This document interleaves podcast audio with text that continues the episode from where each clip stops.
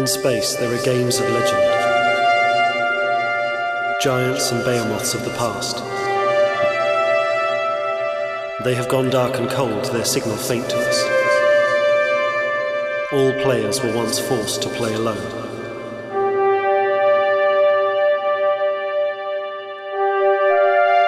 But these games are not forgotten, they remain in our memory. And now we shall go back and make them live once more. This is Retro Lave.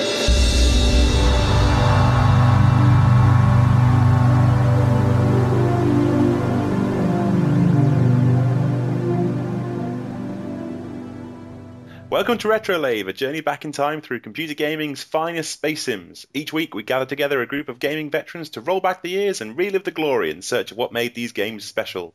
This week's feature takes us back to 1993 Wing Commander Privateer by Origin. Wing Commander Privateer is an adventure space flight simulation game released by Origin Systems in 1993. Privateer and its storyline is not surprisingly part of the Wing Commander series. The software featured a pseudo 3D world in plain Rastafarian graphics at 320 by 200 with a whopping 256 colors. The player takes the role of Grayson Burrows, a privateer who travels through the Gemini sector, one of the many sectors in the Wing Commander universe. Unlike Wing Commander, the player is no longer a Navy pilot, but a freelancer who can choose to be a pirate, a merchant, a mercenary, or any of the above in some combination. The player may follow the built in plot, but is free to adventure on his own, even after the plot has been completed. Little bit of game trivia Burrows' name was unknown to the general public for many years. During that period, he was known as Brown Hair, by reference to Blue Hair, the Wing Commander 1 and 2 protagonist, later known as Christopher Blair. Basic gameplay consists of flying and fighting with the ship in a star system, jumping from system to system via jump points, landing on bases or planets, interacting with people mainly through talking, and buying or selling equipment or commodities. The Gemini sector, where the game takes place, is divided into quadrants, each containing several star systems, most of them with planets or bases that may be visited. Unlike other games in this series, the gameplay is primarily in the sandbox style of play. Okay, so folks, who's actually played uh, Privateer before? I know I haven't played it before, so who else in the call's played it? Oh, I used to play it religiously for I think oh six months to almost a year when it originally came out. It was basically the game I was waiting for for absolutely ages because I used to love Wing Commander. And then this came along, which was supposed to be a cross between Wing Commander and Elite. And it was just completely up my street. Played it for about six months. The extension came out, or expansion, and that was another three months on top of that. But like all these things, it comes a point where you just have to move on to try and find the next big thing. Yeah, the expansion. I was just looking up in the uh, the wiki. I think it was called Retribution. No, Righteous Fire. Uh, Right, Righteous Fire. That's Yeah. right. Came out what just a year later, so Yes. uh, quite quick on the heels of the original game. Well, it used the same engine, and uh, basically they had a scripting system that worked with it. So it was just a case of scripting up a few new missions to work on it and adding in the art assets. Great stuff. Okay, has anybody else played the original Privateer then? I have played it. I, can, I remember certain bits. I remember it had nav points in it, and I remember it shooting, and it was a bit like Elite in some respect, but that's about as much as I can remember about the game. Colin, what do you remember of it, mate? In this game, there are some religious fanatics called retros, and they get really offended by uh, an author who you have to escort to one of the planets. And when you actually meet up with this author who's flying a really rubbish ship, up pops the screen, and I swear to God, it looks exactly like Salman Rushdie. This was about the time of the Satanic Verses. It, it really was quite freaky. I think there might be a few authors that need uh, flight protection when Elite Dangerous comes out. okay, Alan. I was going to say my friend who lived up the road had Privateer. Basically, he played it religiously. I was over there a few times and uh, watched him go through it. I do remember the nav points. I didn't have a computer that was up to spec at the time when it came out, so I didn't get it. And it wasn't available on budget when I did have a computer up to spec, so I kind of ducked it later on and ended up playing Wing Commander 1 and then a few other games. I did get Privateer 2, which was quite odd by comparison, but I'm sure we'll probably talk about that or review that at some point later.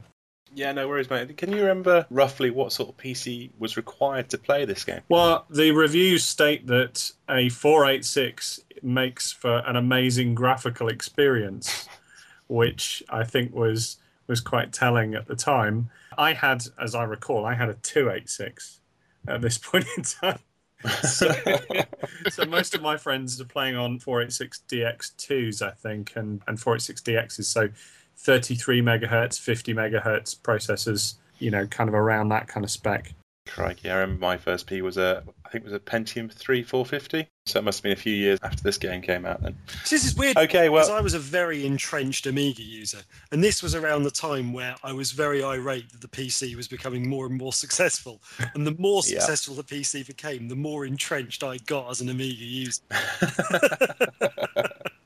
Okay, so what we're going to do is we will boot up the game now and we will come back for a debrief.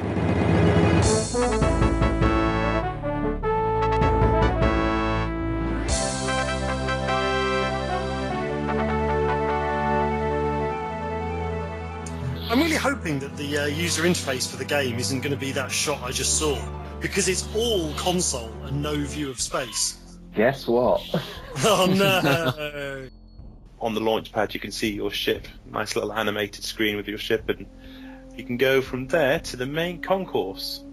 And it's very similar to the original sort of Wing Commander, where you've got sort of static screens um, that you can click on the various sections of the screen to go to the various different departments. So from the main concourse, you've got options from the mission computer, the bar, ship dealer, and then back to the hangar. So why don't we go and have a look in the bar? Com- commodity exchange as well. Merchants and Mercenaries. Guild. So, okay, what are we buying? Iron? Yeah, buy free iron. Any old iron. Any, any, any old iron. We have to buy a jump drive to go outside of Troy. So you're kind of just stuck in this one system until you earn enough money to do it. Okay, so wibbly wobbly blue swirly thing alert. That'll be the planet, I think. How do I turn my shields on? Oh, so Oh, that's they have to recharge once you've turned them off. This is horrible. Yeah. How do I know how close he is to being dead? Or don't I? Don't think you can. I just got to keep shooting him until um, something blows up. In in Wing Commander, it would be you could see the shields as lines on the Oh, targeting screen, and you could see the armor would go from green down to red, and then it would disappear. But I don't know what you're getting on your targeting screen. Oh, hurry up and blow up, you twat. Come on. I'm thinking exactly the same thing. I've been shooting at this guy now for 10 minutes. I got rid of one of them, and there's one left, but Yeah, My- exactly. I'm in the same position. my shields Oh. are gone, and I'm probably going to blow up any minute now. Oh, there he goes. Yay! Gone.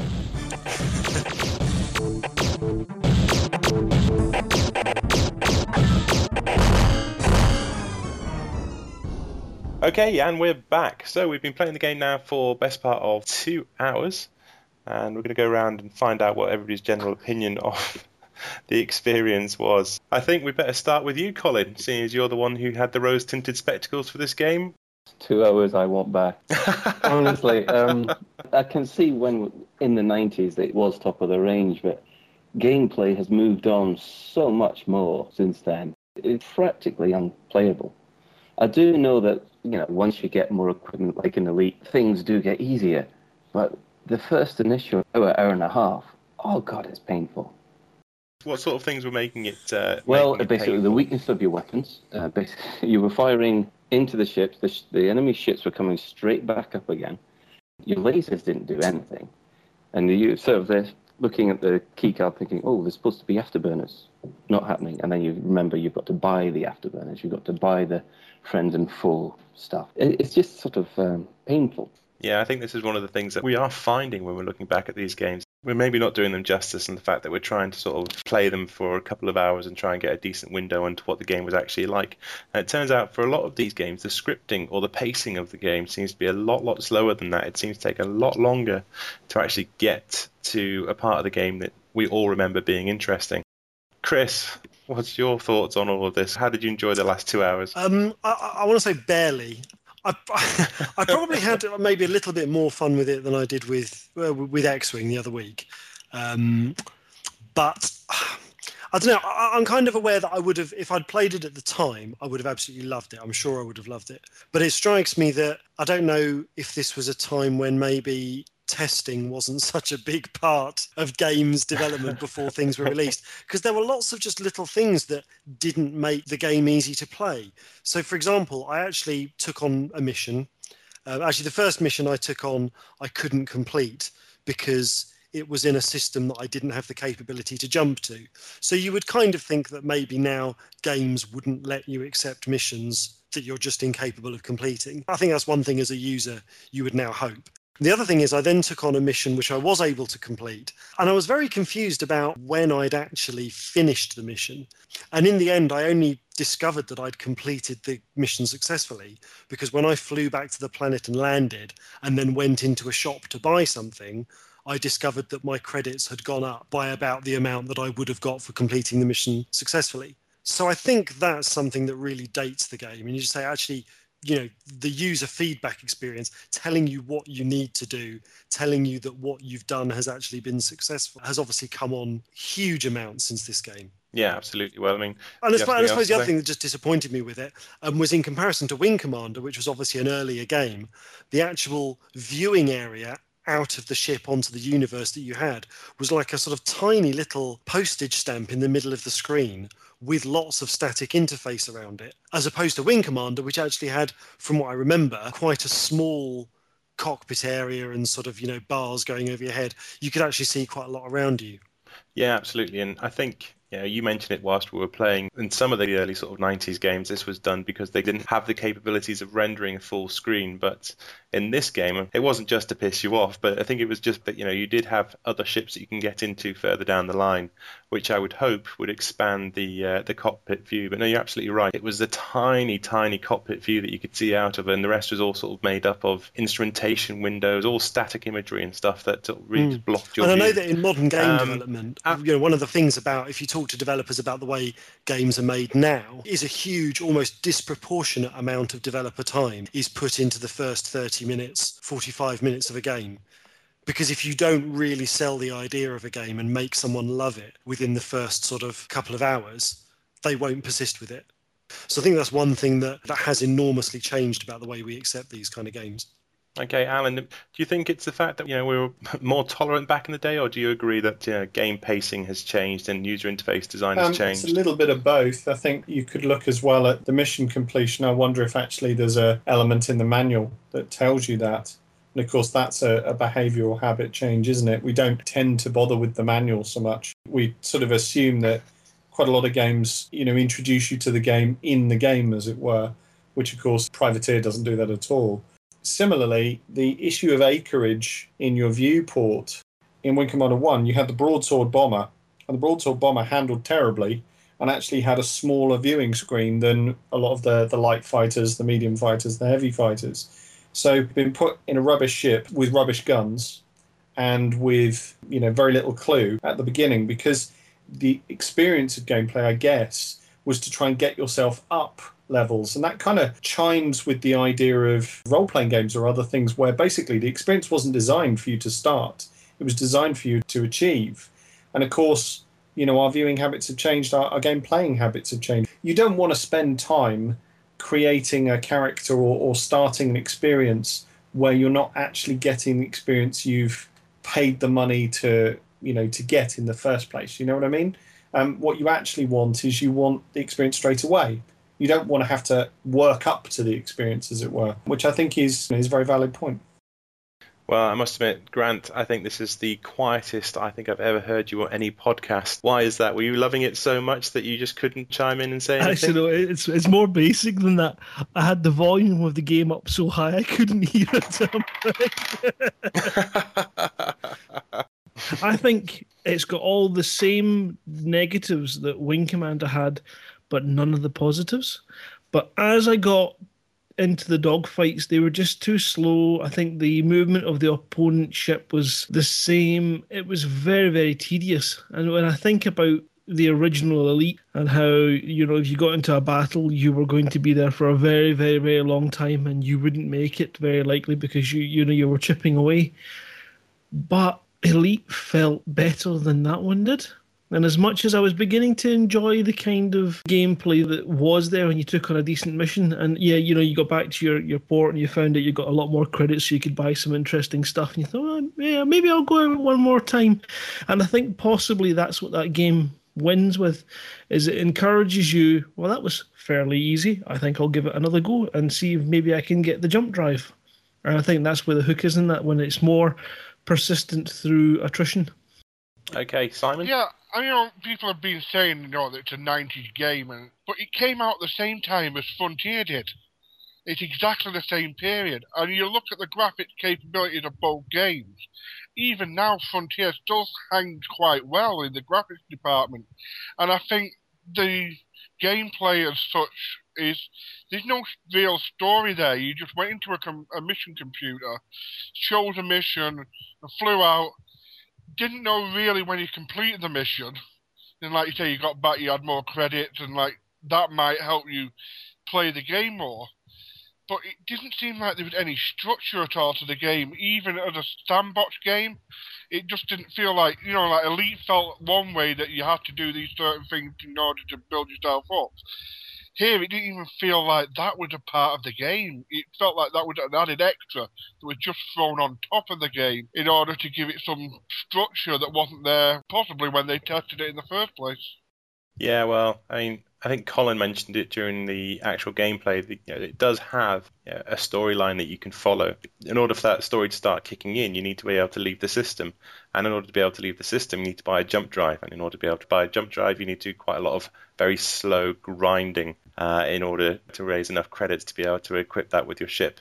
Rory, what's your Uh, thoughts? well, my initial thoughts of the game, I have to echo what Chris was saying, really, that within the first two hours, that's a game that I won't go back to and I never would, I think. But I think the whole landscape of gaming's changed because in 1993, I was 13 year old, I had very little money, you know, I had a paper round.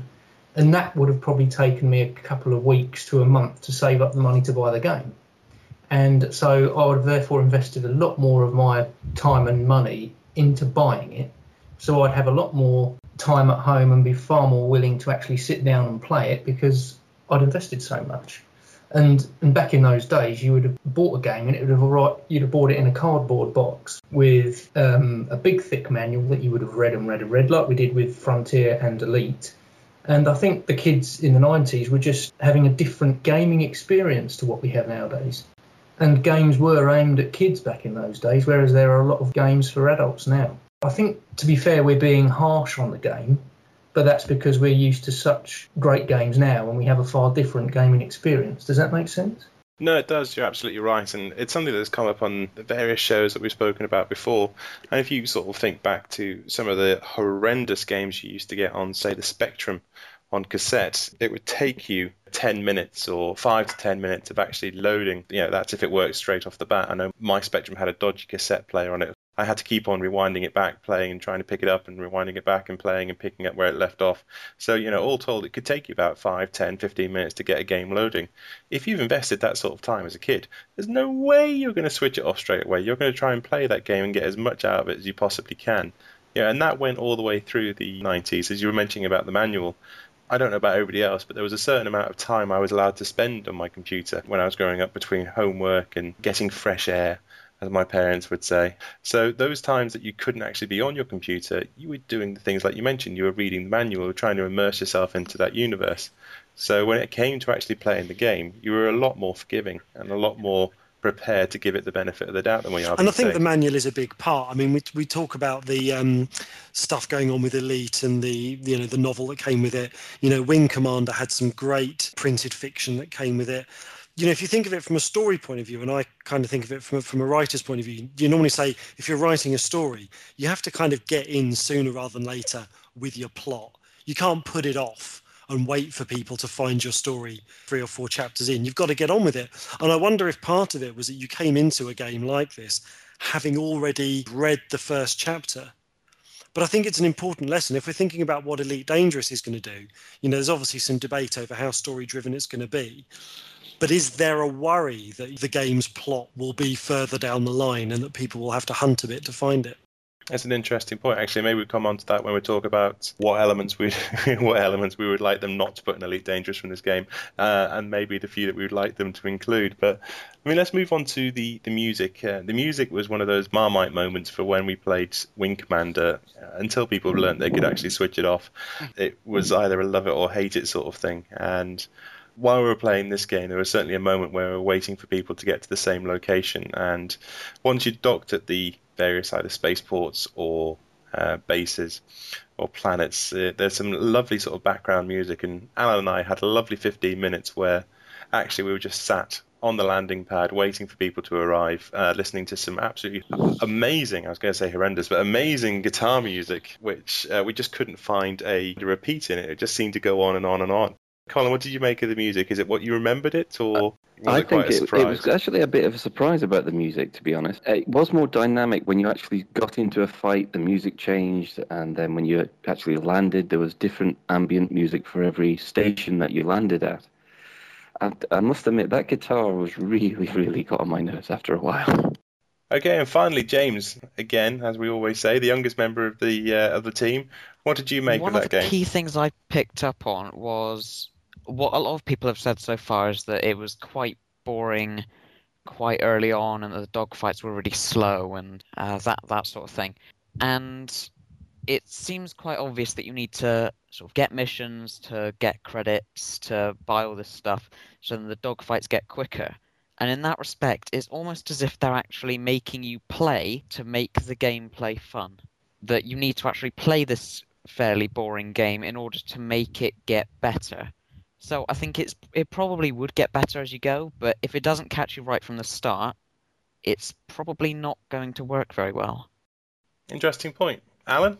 It's interesting to contrast that actually with Freelancer because obviously with Freelancer, they calibrated the whole experience so that the first quadrant or galaxy or, or area that you were in was an awful lot easier than the second one and then the third one. So as you went up levels, as you you know as your ship got better and everything else, you the challenge was sort of being met. It was kind of meeting you halfway. But of course, once you completed the story plot and ended up back in the sandbox, you went back to the first area and you went, "This is really easy." So, you know, there's kind of different approaches, I guess. Okay, well, unfortunately, it does seem that it hasn't been the most positive of experiences around the team, but uh, maybe we should look for some positive points. Uh, Colin, why don't you tell us about the music? Was it what you remembered, or uh, has that also slightly paled? Well, the music itself, um, it did seem to hold up a bit better than I remember. It wasn't as MIDI as I was imagining. And I did like the fact that when you got into a dogfight, the mood of the music changed so that you knew that you were in a dogfight. It was also one of the ways you could work out whether or not you were being attacked by a pirate and not being attacked by a patrol ship. If the pirate music came on, you knew you were under attack. So the patrols were flying the same ship as the pirates. So how the heck were you supposed to know unless it was for the music? Because the music would tell you that you were attacked. Yeah, no, absolutely. I mean, I must admit, I found that exceptionally confusing because normally with the, even with Wing Commander, you know, if you were being attacked by something, the radar would go red to highlight that it was an enemy. Uh, didn't seem to happen so much on this one. Actually, where you were saying about the planetary music and we couldn't find a loop in the, the setup, I think actually what they were doing is they'd taken three different lines of one backing line, one melody line, and and one sort of middle line, and they'd actually layered them in different sequences so that you couldn't tell where one finished and one ended, and they sort of came about in different combinations. So it was a bit sort of minimal music, a bit Philip Glass really, which was really quite clever for the fact that they were working on a very small amount of hardware to be able to to put the stuff in. Um, the audio is obviously as an addition. We've got voices, which is a completely Yes, true. different experience. Some of the voices are a bit rubbish. In the introduction, we had a man with a lisp, which was hilarious. And you know, and there, there were obviously you know, a limited amount of voices, and I think that you go through them and you probably had a lot of lines repeated and everything else. But you had voices, which I think was a difference, was an improvement. Yeah, and I, I do think okay, it might have changed slightly if we'd heard them again and again and again, but I do think just having the voice actors does give you that little extra level of immersion for the game. Grant, what's your thoughts on all of this? The music was actually okay. I thought it wasn't the usual plinky plonky um, MIDI at all. It was quite good. And seeing as you really didn't have any indication of what was happening around you from your HUD or your on screen display, everything had a white crosshair over it, everything, even the planets. There was really no way to know what was going on other than the soundtrack. And I think it was kind of a, a welcome feature in the absence of any other feature the only thing that was a bit strange on the planets is um, the sort of many locations for your menu system. They just all seem to be the same, which was a, a missed opportunity. I don't know if maybe later on, maybe someone else knows or has played it further than that that would know that they're all the same, or whether or not you know the fact that you can go to a shipyard somewhere else and it'll look slightly different. Because I think the certainly in that system, all the shipyards sold the same three ships. Is that because there's only three ships in the game? Do you know? Uh, Colin? Yes, there's only three ships in the game. No, there's four actually, because there's the one that you're flying. They just cost a heck of a lot of money to get. Okay, sound effects. It's funny, isn't it? Because even the sound of the lasers, you know, the pew pew effect wasn't as satisfying for some reason as the original Wing Commander game, which, considering this came out a year or so later, you would have thought they would have been a little bit more polished. One thing I did like, which we saw in X Wing, was the fact that when a ship did a very close flyby to you, there was the sound of them going, which actually was one of the only few ways I found out that I was being attacked because the user interface wasn't particularly flattering. So those sort of little audio cues actually work quite well. Okay, well, leaving the musical score and the sound effects to one side for a second, then what did we think of the story? Now, again, we all fail here for the simple fact that we only managed to play it for a couple of hours. That the pacing of these games seemed to want you to invest a little bit more time than we had this evening to get the sort of full storyline and, and, and plot out of the game. But how did we think about the presentation of it? Do we think we understood what was going on from the introduction? Did we think that there was enough exposition when we're talking to the bar manager and stuff like that? Okay, so to start us off on the storyline topic, Chris. Yeah, I think one of the things that made a, a very effective return from uh, the original Wing Commander is the thing about talking to people in the bar. I mean, obviously tonight was a very small kind of window into Privateer, but I had quite a nice moment when we first went to the kind of second planet that we tried to get to. I had a quick chat with the, the barman in there, and he had this story about a group of pilots who'd been massacred by Kilrathi over at some nav point, and he was kind of saying, "Oh, you know, better pack up and get out of the system while you can." And it was quite a nice kind of atmosphere and scene building, especially given that the game hadn't really established either of what I see to be the, the kind of two main enemies that we encountered tonight, the Kilrathi and the the Retros and they hadn't really done anything to introduce those characters. So to sort of hear about them maybe a little bit before you actually meet them, I thought was pretty effective. I mean, obviously a lot of the gameplay is quite emergent and couldn't be planned that way, but as a personal experience, I quite enjoyed being led into it that way. Rory, what Um, do you think of the story? Well, I thought the intro was very short, and other than flying through some asteroids and then this mysterious drone thing then sort of disappeared. So it was more, I think it was more of a teaser than an actual introduction. It kind of gave you an idea of what might be going on, but that was something for you to investigate and discover, I think, wasn't it? Rather than a whole script led thing like the original Wing Commander was. So that's the impression I got from it, which is good, I think. Yeah, absolutely. I must admit, I mean, it wasn't clear because, you know, I did the, the preparation for the podcast. I read the Wikipedia entry and stuff and what the plot was actually supposed to entail. And I have to say, you know, even with that in mind, I still didn't really have a clue what was going on in that introduction whatsoever. Yeah, well, the, the main thing that I'd like to make is that when this game came out, in order to complete this game, you were talking about 80 hours of gameplay. And what we have just played right this evening has just basically scratched the surface. And you don't get any plot, you just get the little background information you get from the barman. There was none of the special missions. All you got was the mission computers. And there was a whole load of other parts with the Merchant Guild and the Mercenary Guild that we couldn't go into because you had to pay your way into them. The point I'm trying to make is that the game itself was more designed for our long haul and for people to be more patient with it. Yeah, no, absolutely, and you know that's one of the failings of the podcast is that you know the limited amount of time we have to sort of invest in each one of these. Simon, what's your thoughts? Yeah, I was just going to say that the storyline might be a bit slow to start with, but you can see what they're trying to achieve with the game. At the time, Frontier was just about to come out, and and that really did expand the sandbox universe immensely. But it was trying to give somebody an experience where you could go into a game and just play it as if I am this one pilot in a universe, and I can go anywhere I like. I can do anything I want to do. And it must have been, for the person who purchased the game at that time, it must have been a really interesting thing to have done. And I think that's why Colin sees that game like in rose tinted glasses from the years ago.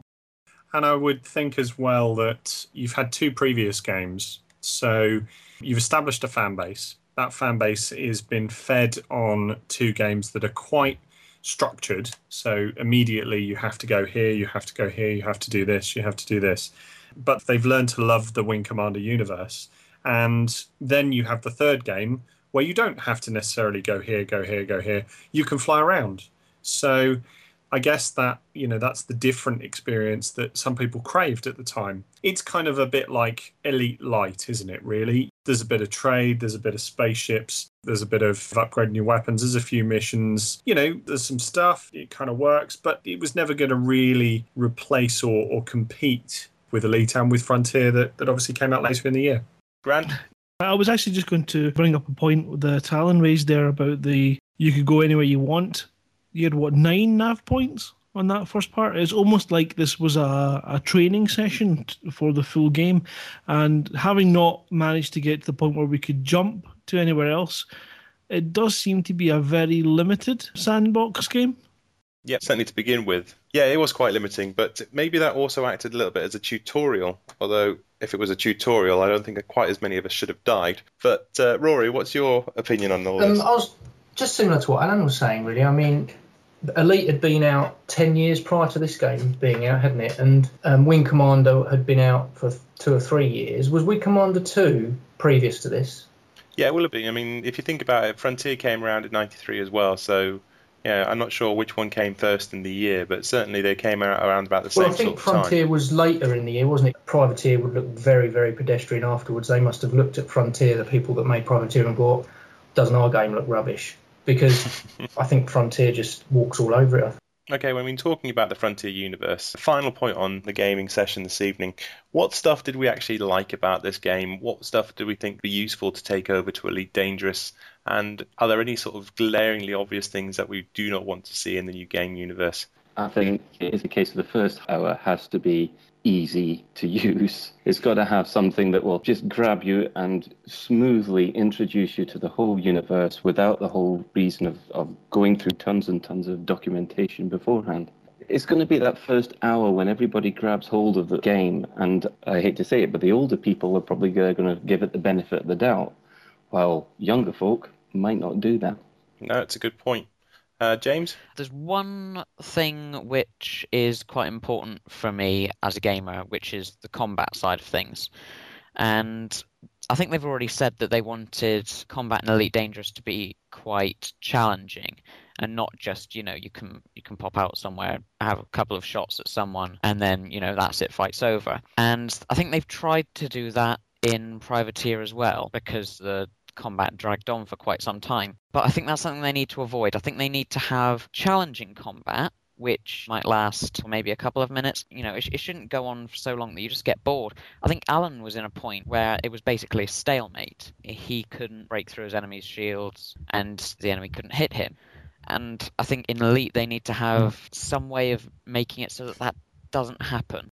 Yeah, no, it's a good point. And certainly when we were listening to Alan trying to figure out how he was going to get out of that one, I think he was getting quite desperate to the point where he figured if he could take down the front shields far enough, he might be able to ram it. Yeah, Simon. my point was on the, the nav point because you have various nav points within the game that you can jump to. And I remember Elite saying they wanted these points of interest within the game. And to me, that's exactly how it would happen in Elite Dangerous. It'd look like that. You jump to these points and you wouldn't see anything in between. And I can understand now why people didn't want that option. One thing in the game that I wouldn't mind is a missile camera. And if you fired your missile, it showed you a view from your camera on the missile going towards the ship. And that was quite interesting, actually. I thought that might work within the game because it helped you target where your missiles were going. Yeah, no, absolutely. And again, it's something that we've seen in Free Space as well, which is a really nice little touch and helps with the immersiveness of the battle.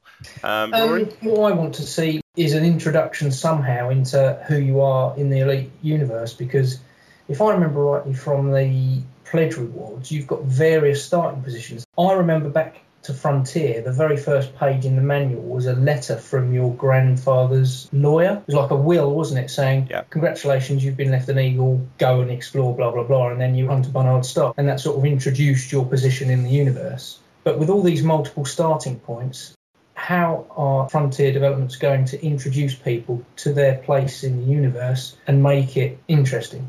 That's a good point. We will talk about that actually either on the conclave or the main show as to what people would want the tutorial experience of the game to actually be. I was Alan? going to say that I probably don't want that to happen. Sorry, Rory. Um, the key thing with that was that a, you know a single player experience lends itself very easily to being able to connect yourself as a character playing through a story driven plot. A multiplayer experience is much more difficult and much more difficult to individualize.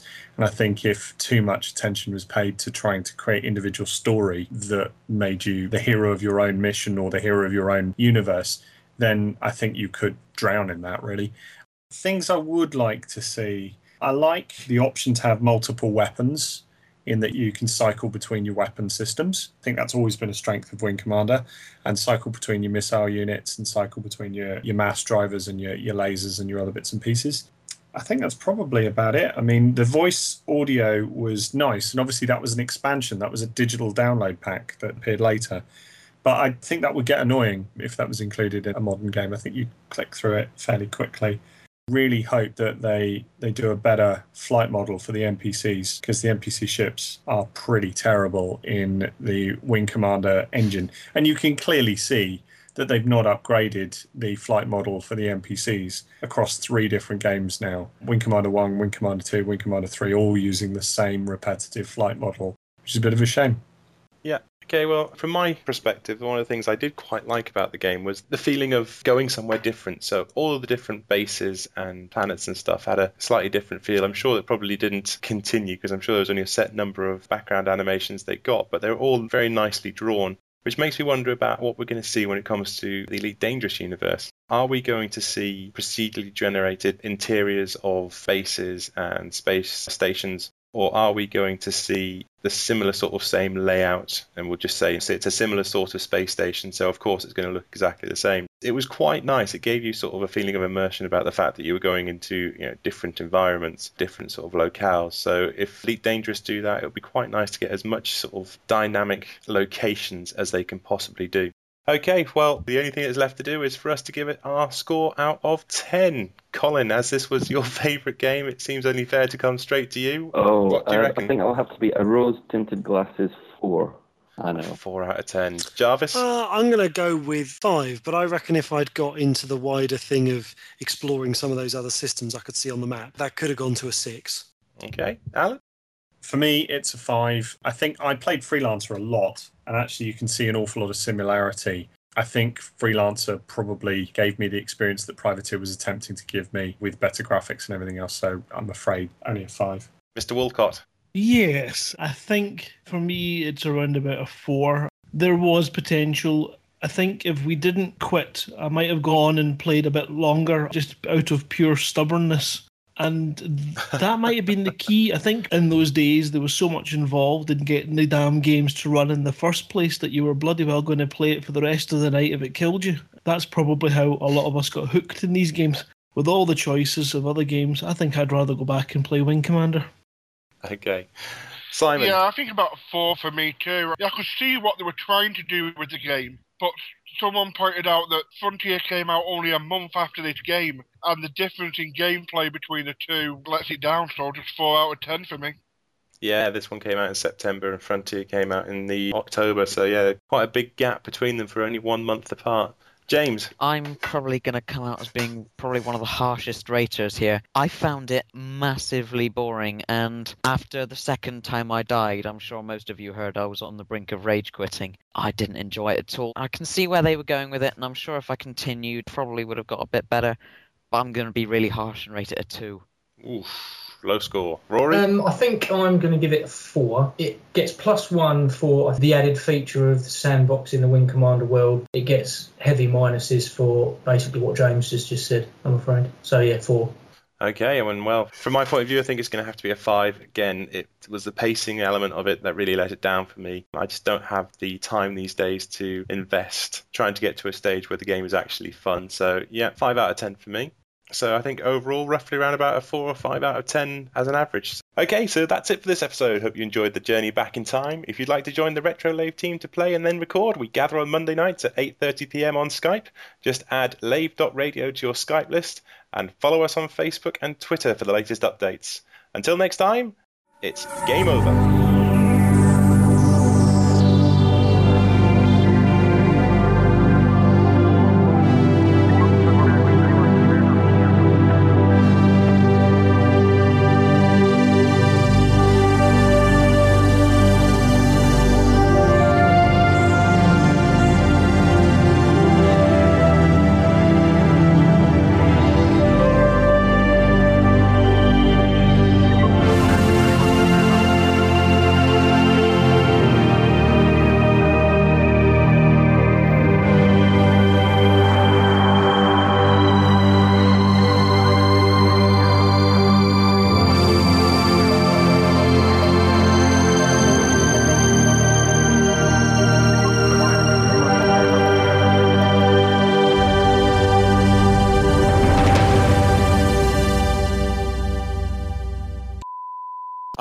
I have a feeling the stock market might be almost as messed up as the one made by John Stabler.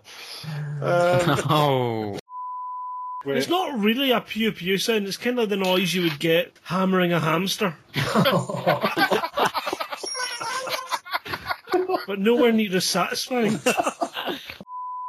I was looking at uh, James's Skype profile and trying to work out if he's in One Direction.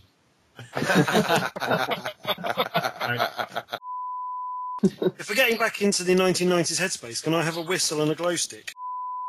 And I mean, I, I really did like the Wing Commander thing, and then this came along, and it was the, exactly what I was after, sort of Wing Commander crossed with Elite. So yeah, it was, it was right up my. Solomon, before you go any further, mate, Hmm? who invited Darth Vader onto the call? Thank you, Simon.